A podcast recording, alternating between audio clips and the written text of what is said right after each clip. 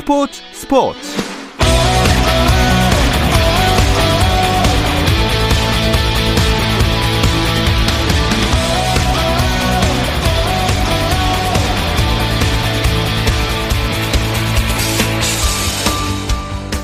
네, 스포츠가 있는 저녁 어떠신가요? 오늘 스포츠 스포츠와 함께 스포츠 세계에 푹 빠져보시죠. 안녕하십니까. 아나운서 박태원입니다. 오늘 하루 스포츠계 돌아보는 스포츠 타임라인으로 스포츠 스포츠 출발합니다.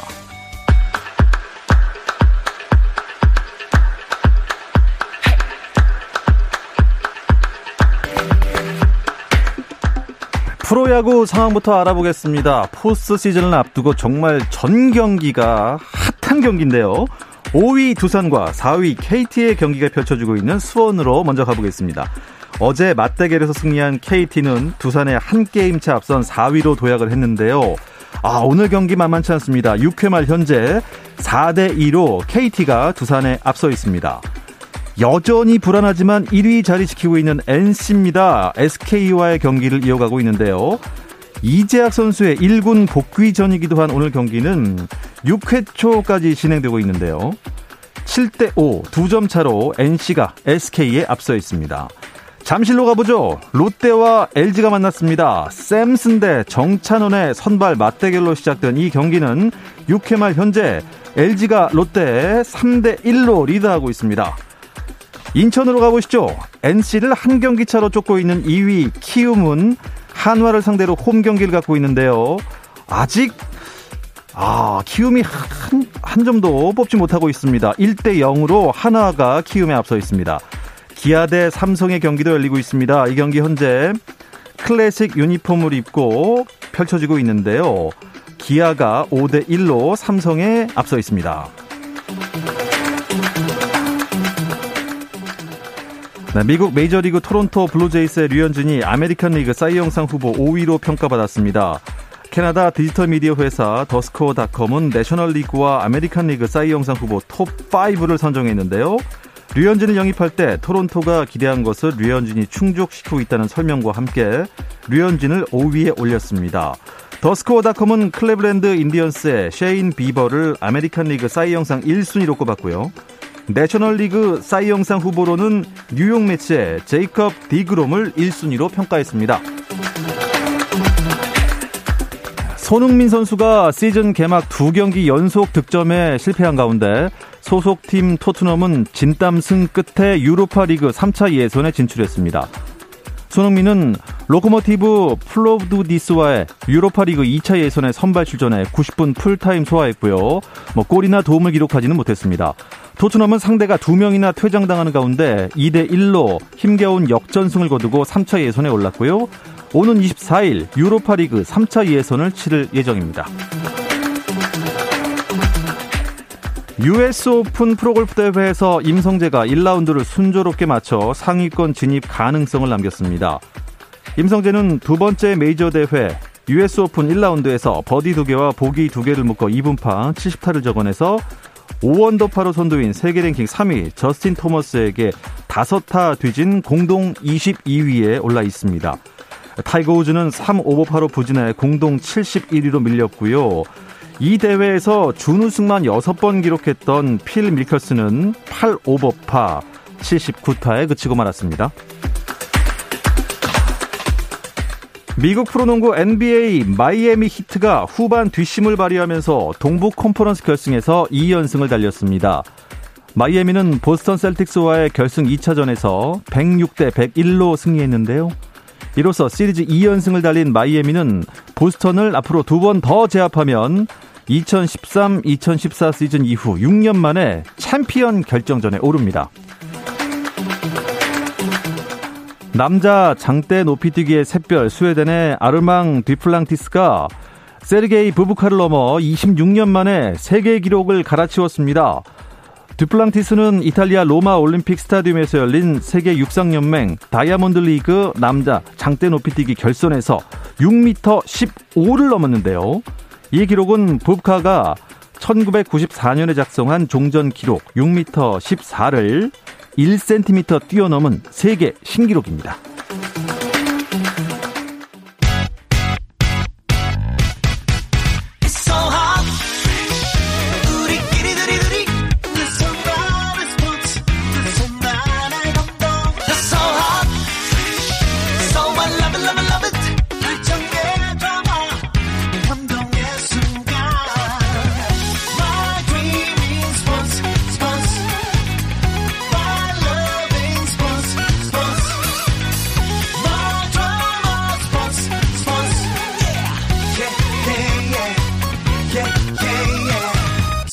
스포츠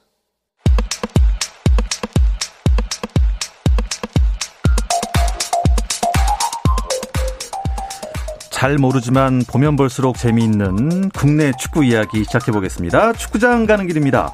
함께할 두 분 소개해드리죠. 중앙일보 송지훈 기자, 월간 축구 전문지 포포트의 류청 기자와 함께합니다. 어서 오십시오. 안녕하세요. 안녕하세요. 아, 두 분 오시면요 일단 든, 듬직합니다. 든든합니다. 듬직 쪽은 이제 제가 담당을 하고 네, 있고요. 듬직. 네. 예, 유청 기자는 네. 든든 쪽입니다. 네, 아, 왜냐면요 감사합니다. 사실 축구는 보면 참 재밌는데 아 이게 점수 계산하는 게 쉽지가 않아요. 이- 일단 뭐 패배한 팀도 점수가 있고 승리한 팀도 점수가 있고 무승부도 점수가 있고 이게 나중에 다 합산돼서 마지막에 뭐 상위 몇 개 팀은 올라가고 그렇죠. 끝에 몇 개 팀은 또 떨어지고. 적금 같은 거죠. 아. 예. 네. 그래서 어렵지만 아, 화끈한 경기 연일 재미를 계속하고 있습니다. K리그 1부터 한번 오늘 얘기를 나눠보죠. 일정이 빡빡하게 돌아가고 있습니다.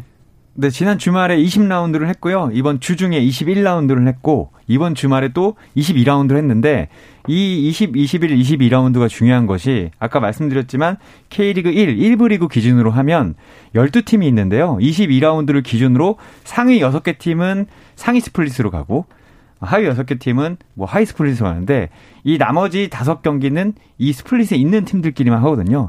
그래서 어, 상위 스플릿은 우승 경쟁을 하게 되고 하위 스플릿은 강등 경쟁을 하게 되니까 아, 이제 이이 세 경기가 상당히 중요했습니다. 아, 어, 주중 21라운드 경기였죠. 가장 관심을 모았던 대결이 울산과 전북의 경기였는데, 아, 역시 홈에선 전북이 강한 것 같습니다.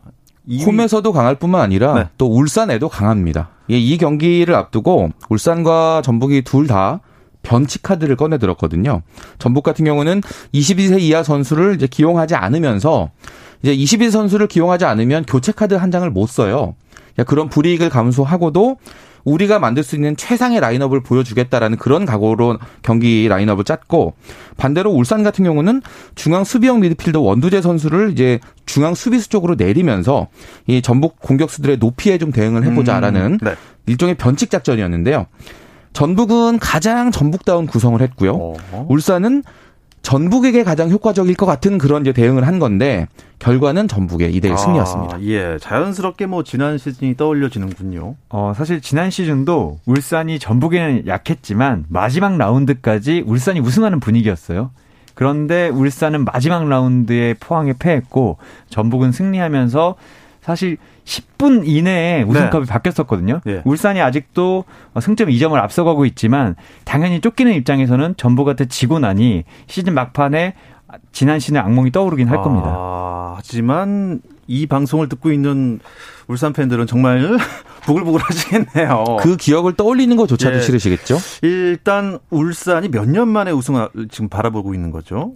아마 2005년에 2000 마지막으로 네. 우승을 했으니까 거의 15년 만이죠. 네. 어, 울산이 만약에 그 21라운드에서 전북한테 이겼다면 뭐 우승에 거의 뭐 근접하는 거 아니었습니까? 최근에 울산과 전북이 한 승점 5점 차 정도 간격이 유지가 됐었는데요. 사실 이 점수차를 9점까지도 벌릴 수 있는 기회가 있었습니다. 양 팀이 맞대결하기 직전에 전북이 1무 2패로 부진했거든요. 울산이 그때 세 경기를 다 이겼다면 9점 차까지 나는 건데 1승 2무에 그치면서 승점 차를 벌리지를 못했고요.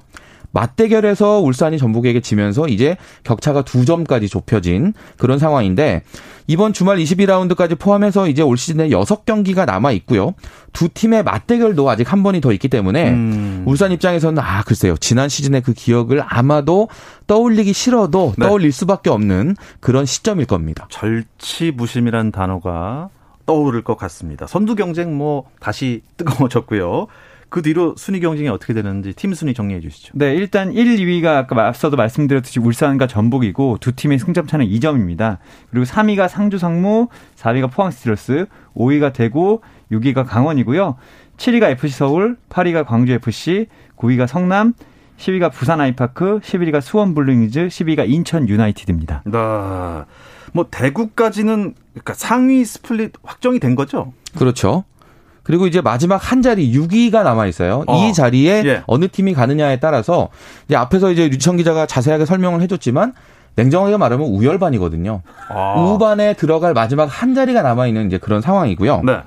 지금 6위 강원서부터 10위 부산까지 다섯 팀이 이 22라운드 경기 결과에 따라서 산술적으로 이 6위에 들어갈 수 있는 가능성이 있습니다. 다 있습니까? 그렇죠. 그렇기 때문에 이 마지막 한 자리 6위를 잡기 위한 승부가 이번 주말에 정말 뜨겁게 펼쳐질 예정입니다. 어, 이 강원의 김병수 이 스플릿 A 못 가면 잘린다는 게 맞, 맞는 말입니까?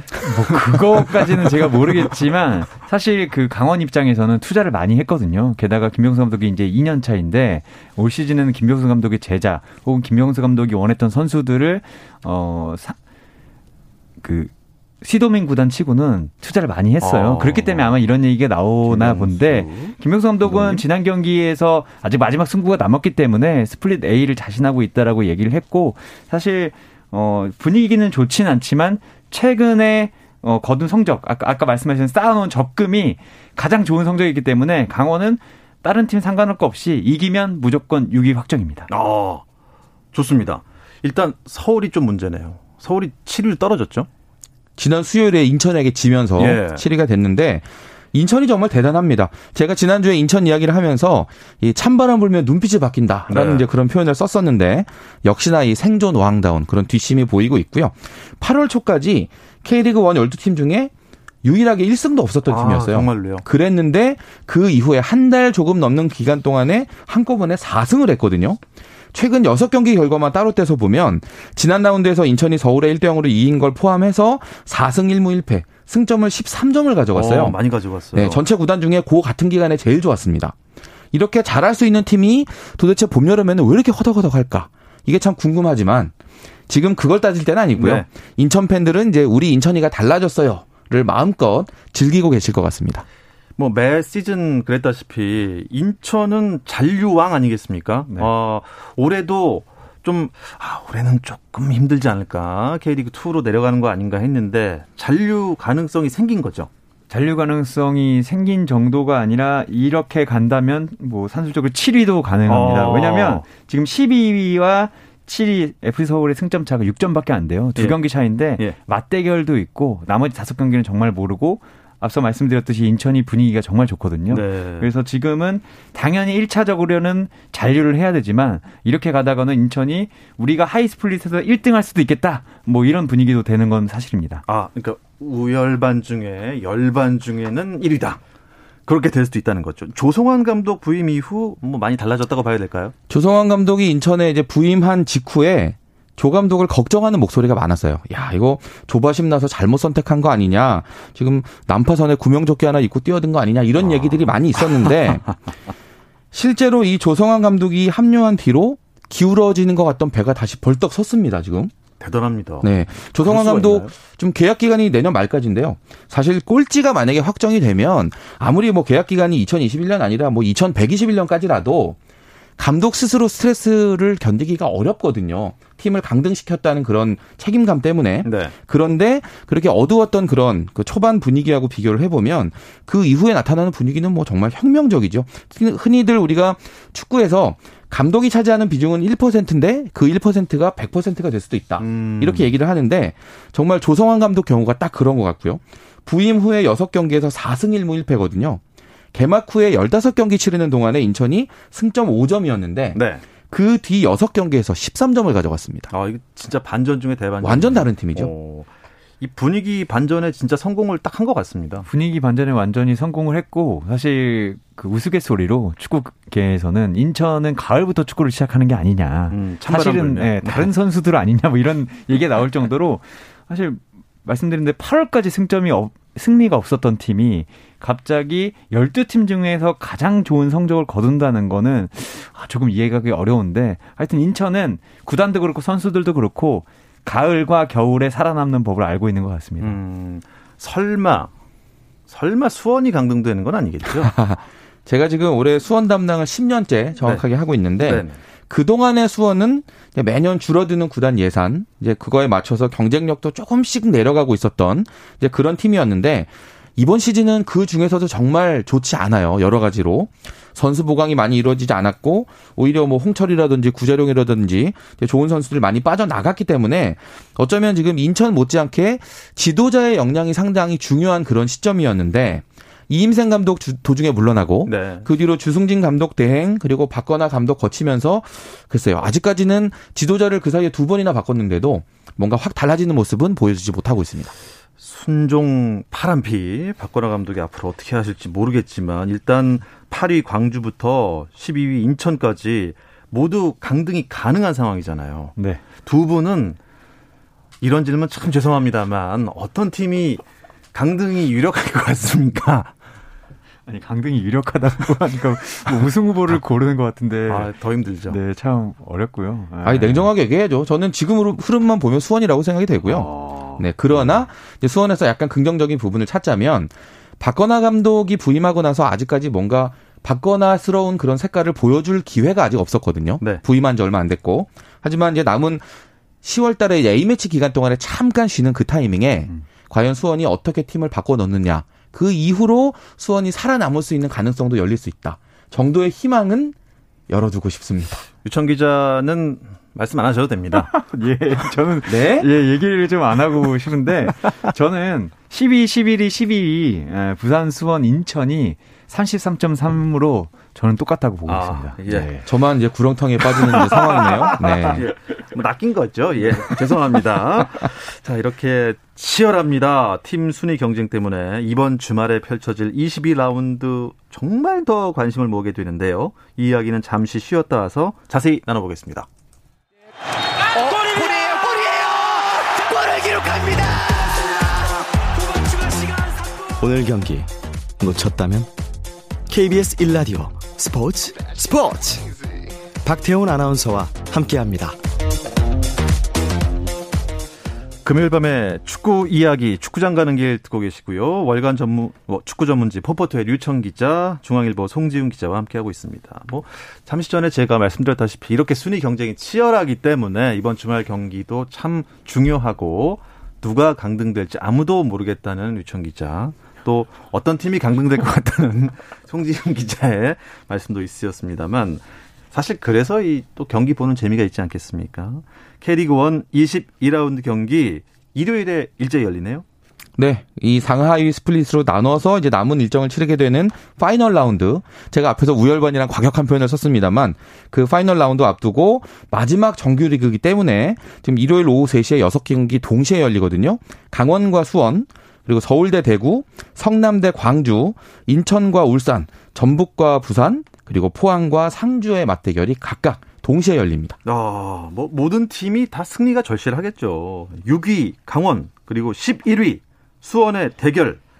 이거 정말 두구두구두구두구두구입니다. 아, 이 뚜껑 열릴 때부터 진짜 긴장 장난 아니겠는데. 저는 사실 깜짝 놀랐습니다. 누가 이렇게 붙여놨지라는 생각이 좀 들었고 지금 말씀드린 대로 강원은 지금 위로 올라가기 위해서 무조건 승리를 해야 되고 수원은 또 밑으로 떨어지지 않기 위해서 무조건 강원을 잡아야 되는데 냉정하게 얘기했을 때 분위기가 더 좋은 거는 강원입니다. 강원이 지난 경기에서 물론 1대1로 비기는 상황에서 이명재 선수가 엄청난 중거리슛을 터트렸거든요. 네. 사실 이 팀이 어려울 때는 개인적인 능력이 필요한데 이영재 선수가 왼발로 정말 해외에서도 보기 힘들 정도로 골을 터트리면서 아마 김병수 감독도 그렇고 선수들도 그렇고 기가 좀 살아났을 거예요. 그런 반면에 수원은 뭐 지진 않았지만 인천이 승점 같은 데까지 따라왔다는 이런 불안감을 떨치기 어렵기 때문에 아마 심리적으로 더 쫓길 겁니다. 음. 그래서 강원이 좀 더 유리하다고는 보지만 그래도 수원도 절대로 물러설 수 없는 경기입니다. 뭐 자기만 잘한다고 상대방이 또 같이 잘해버리면 이 순위 싸움에 뭐 별 의미가 없으니까 상대 팀이 어떻게 되길 좀 바라는 그런 것도 있잖아요. 만약 뭐 7위 서울 같은 경우에는 수원이 강원을 잡아주고 서울이 대구를 이기면 순위가 확 올라가죠. 일단 서울은 강원과 승점은 같은데 네. 지금 다득점에서 차이가 많이 나요. 네. 그래서 서울 입장에서는 일단 대구한테 무조건 이겨야 되고요. 이 조건이 전제 조건이 충족이 안 되면 할 말이 없어지고 예. 다득점 때문에 지금 자력으로는 6위가 진출이 불가능하니까 강원이 비기거나 지기만을 음. 기도해야 되는 그런 상태입니다. 네, 기성용 선수가 좀 부상이 있는 것 같습니다. 네, 저도 어제 들었는데 확인을 해보니까 처음에 발목 부상이라고 나왔는데 햄스트링 부상으로 정정이 됐고요. 햄스트링 부상이 다행히도 가볍다고 합니다. 아. 어, 1, 2주 혹은 최대 3주까지만 쉬면 된다고 하니까 기성용 선수가 사실 발목 부상이었으면 시즌 아웃도 가능한 상황이었는데 서울도 지금 승점이 급한데 네. 기성용 선수가 정말 중요할 때는 돌아올 수 있을 것 같습니다. 아, 8위 광주 또 9위 성남 뭐 아직도 뭐 스플릿 A에 대한 희망을 가질 수 있는 팀 아닙니까? 그렇죠. 예. 이 두 팀이 일요일에 맞대결을 해요. 근데 두 팀이 지금 6위로 상위 스플릿에 올라가려면 두 팀 다 지금 하늘의 도움이 필요합니다. 하늘의 일단 도움이요. 상대를 서로 이겨서 예. 이제 승점 25점을 만들어 놓고 네. 지금 현재 24점인 강원과 서울이 각각 비기거나 지기만을 기다려야 되는데 만약에 강원이나 서울이 예상대로 기대했던 대로 비겨서 승점 25점으로 동률이 되는 경우에는 지금 26골씩 넣고 있는 강원과 광주 이 두 팀이 19골씩 넣고 있는 서울이나 성남보다는 좀 더 유리합니다. 음. 10위 부산도 신락 같은 희망이 있는 거 아닙니까? 신락 같은 희망이라고 있고 산술적으로는 가능성이 있는 건데. 가능? 네, 그러니까 서울 서울과 강원이 지고 어, 광주와 성남이 비긴 다음에 부산 아이파크가 아, 다섯 골 혹은 여섯 골을 넣어야 가능한 건데 왜냐하면 이게 승점이 같을 때 예전에는 골득실이었지만 네. 이제 다득점이거든요. 근데 부산 아이파크가 21라운드 현재 21골인데 강원이 지더라도 뭐 무득점으로 지더라도 26골을 넣고 있어요. 그러니까 5골, 최소 5골은 넣어야 된다는 건데 제가 봤을 때는 무득점이 아니고 비긴다면 6골은 넣어야 됩니다. 그래서 확률은 있지만 산술적으로만 확률이 있다. 뭐 이렇게 신이 도와줘야 가능하다. 아. 뭐 이런 정도 설명할 수 있죠. 실 중에서 아주 가장 가는 실이긴 하지만 축구의 신 정도가 아니라 하늘에 있는 신이 도와줘야 될 것 같은 분위기입니다. 사실은. 자, 네. 축구는 끝까지 모릅니다. 네. 끝까지 봐야 되는데요. 그런데 상대가 전북이란 말이죠. 전북이 부산을 뭐 이렇게 호락호락하게 봐줄까요? 앞에서 우리가 이제 수원과 인천의 탈꼴찌 싸움 얘기를 하면서 올 시즌 22라운드가 지나가고 나면 이제 언제 리그가 중단이 되더라도 그 시점의 성적으로 시즌이 성립이 된다. 이제 이 얘기를 제가 지난주에도 드렸는데 네. 선두권 싸움도 지금 상황 같아요. 정규리그를 2위로 통과를 하면 이제 스플릿 라운드 올라가는데 만약에 시즌이 이대로 코로나19나 이런 영향 때문에 끝나버린다 하면 우승이 그, 자, 그 자리에서 물 건너갈 수도 있거든요. 그렇기 때문에 가급적이면 어떤 기회가 왔을 때 무조건 순위를 끌어올려 놓는 게 좋고요. 그런 면에서 본다면 전북 입장에서도 지금 부산을 이겨놓고 울산의 경기를 지켜보면서 우리가 좀 선두로 올라갈 수 있는 가능성도 있지 않을까를 보는 게 현실적으로 가장 바람직한 상황이죠. 그런 바람직한 상황에서 선두 울산과 최하위 인천이 만나는데 인천은 이제 물러날 데가 없잖아요. 네. 그리고 가을에 좀 추워지면 축구 잘하고 네. 재밌을 것 같습니다. 인천도 물러날 데가 없고 울산도 물러날 데가 없습니다. 사실 울산은 상승세가 꺾였고 어, 또 정신을 차리고 만나고 보니까 자신들을 만나고 오는 팀이 어, 최근에 성적이 가장, 가장 좋은, 좋은 인천입니다. 인천이죠. 인천은 네. 잃을 게 없어요. 사실 이 경기에서 진다고 해도 사실 강등이 되는 것도 아니, 아니기 때문에 엄청나게 강하게 나올 게 분명하고 지난 경기에서 서울도 잡았는데 어, 울산을 못 잡을 게 뭐냐. 라는 생각이 있을 거고 울산 입장에서는 이러다 우리도 인천에 물리는 거 아니냐. 아. 게다가 어, 전북은 부산 잡을 것 같은데 이런 심리적인 게 몰리다 보면 아마 어려운 경기를 할 것 같은데 인천이 최근에 엄청나게 지키면서 빠르게 역습하는 경기를 하고 있거든요. 이 과정에서 무고사와 아길라르와 송시우 선수만이 공격을 하면서도 골을 넣고 있는데 아마 울산을 맞아서는 8명, 9명이 수비를 하고 음. 어, 역습으로 붙을 테니까 아마 지지 않더라도 비기는 것도 걱정해야 되는 울산의 처지입니다. 그러면 포항 대 상주전 경기는 좀 편안하게 볼 수 있는 겁니까? 상주야 뭐 올 시즌 이제 성적과 상관없이 2부 리그로 내려가는 걸로 정해져 있으니까 네. 뭐 말씀하신 대로 부담 없이 남은 일정 할 수 있는데 포항은 좀 상황이 다르죠. 챔피언스리그 진출권이 걸려 있기 때문에 지금 여러모로 머리가 아픈데 포항은 지금 FA컵에서도 4강에 올라 있고요. K리그에서도 4위예요. 네. 이 4위 그 챔피언스리그 진출한 가능권이 K리그에서는 3위 이상인데 이번 주말 22라운드 이후에 다음 주 중에 바로 또 FA컵 4강전이 있기 때문에 아. 이 힘의 배분을 어떻게 할 거냐, 네. 어느 쪽으로 좀 더 치중을 할 거냐 이 선택이 상당히 중요하고요. 참고로 올해는 포항이 FA컵에서 우승하지 못해도 이 챔피언스리그 진출 가능성이 꽤 있습니다. 만약에 FA컵에서 전북이나 울산이 우승하게 되면은 21라운드 현재 순위 기준으로 이 상주는 출전 자격이 없으니까 두 장의 티켓이 아래로 내려가면서 5위까지도 가능하단 말이죠. 그러니까 포항은 어떻게 보면 지금 순위를 잘 지키면서 FA컵에 도전을 해도 되고 음. 아니면 두 경기만에 우승할 수 있는 FA컵에 전력을 다해도 되고 여러 가지 선택지가 있는데 이게 오히려 또 머리를 복잡하게 할 수 있죠. 그렇군요. 자, 남은 시간 동안 K리그 2 얘기를 잠시 나눠보죠. 승격팀 경쟁을 지켜봐야 할 텐데, 뭐, 여기도 어떤 팀이든 안심을 못 하겠어요. 네, 19라운드 현재 제주 유나이티드가 30, 승점 38점으로 1위인데요. 수원 FC가 36점이고 네. 대전 시티즌이 30점, 그리고 경남이 27점인데 아직 뭐 경기에 8경기 남았기 때문에 네. 여기도 누가 승격할지는 아무도 모릅니다. 대전이 황선홍 감독 사퇴 직후에 제주를 상대했는데 또 졌어요. 다음 상대는 서울 이랜드라면서요.